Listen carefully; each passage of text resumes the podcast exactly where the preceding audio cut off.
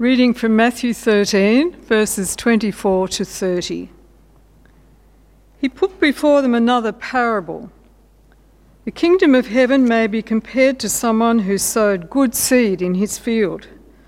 But while everybody was asleep, an enemy came and sowed weeds among the wheat and then went away. So when the plants came up and bore grain, then the weeds appeared as well.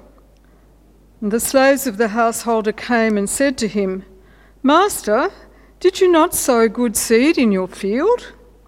Where then did these weeds come from?" He answered, "An enemy has done this." The slaves said to him, "Then do you want us to go and gather them?" But he replied, "No, for in gathering the weeds you would uproot the wheat along with them. Let both of them grow together until the harvest. And at harvest time I will tell the reapers, collect the weeds first and bind them in the bundles to be burned, but gather the wheat into my barn."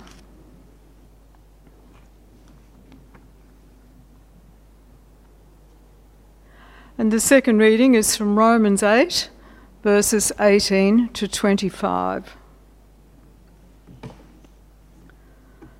I consider that the sufferings of this present time are not worth comparing with the glory about to be revealed to us. For the creation waits with eager longing for the revealing of the children of God.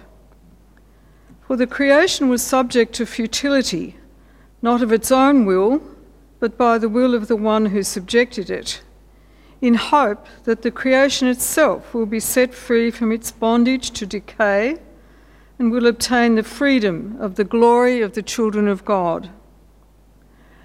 We know that the whole creation has been groaning in labour pains until now, and not only the creation, but we ourselves, who have the first fruits of the Spirit, groan inwardly while we wait for adoption, the redemption of our bodies.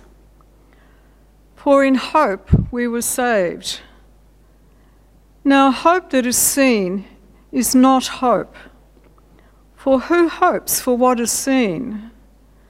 But if we hope for what we do not see, we wait for it with patience.